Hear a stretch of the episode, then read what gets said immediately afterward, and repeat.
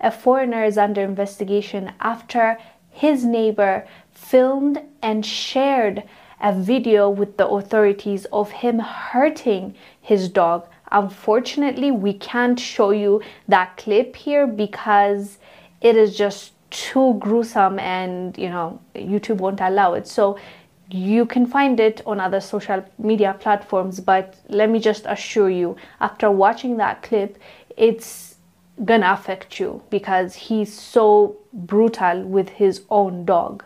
And allegedly, this man does this often, and his neighbors were concerned for the safety of his pets, so they called on KSPCA Kenya, which stands for Kenya Society for the Protection and Care of Animals currently he's under investigation and you know his neighbors said that they see this happen often and they just felt helpless that's why they didn't do anything until now they called on the authorities but that man does not seem stable at all if he's doing that in the public eye like what else is he doing behind the scenes and also if you can be this savage with your pets like, how are you with human beings? And why are you in Kenya? I think this man, they need to tell us who he is because still they haven't made it official and it's not fair. When it's our people doing this their face is always plastered like look look at what this person did or everybody's quick to cancel them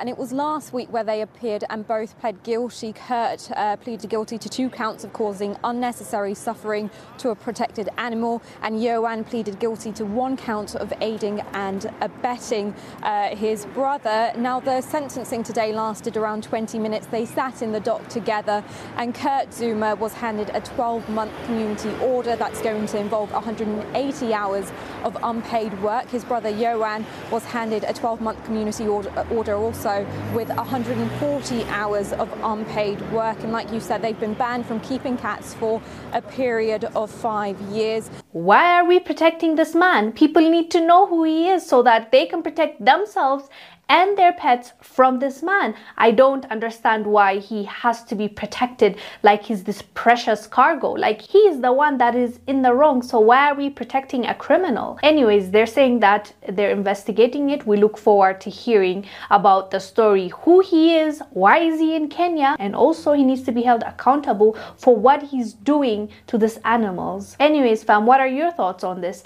I am Wongel Zelalem. I'll see you on the next one. Bye.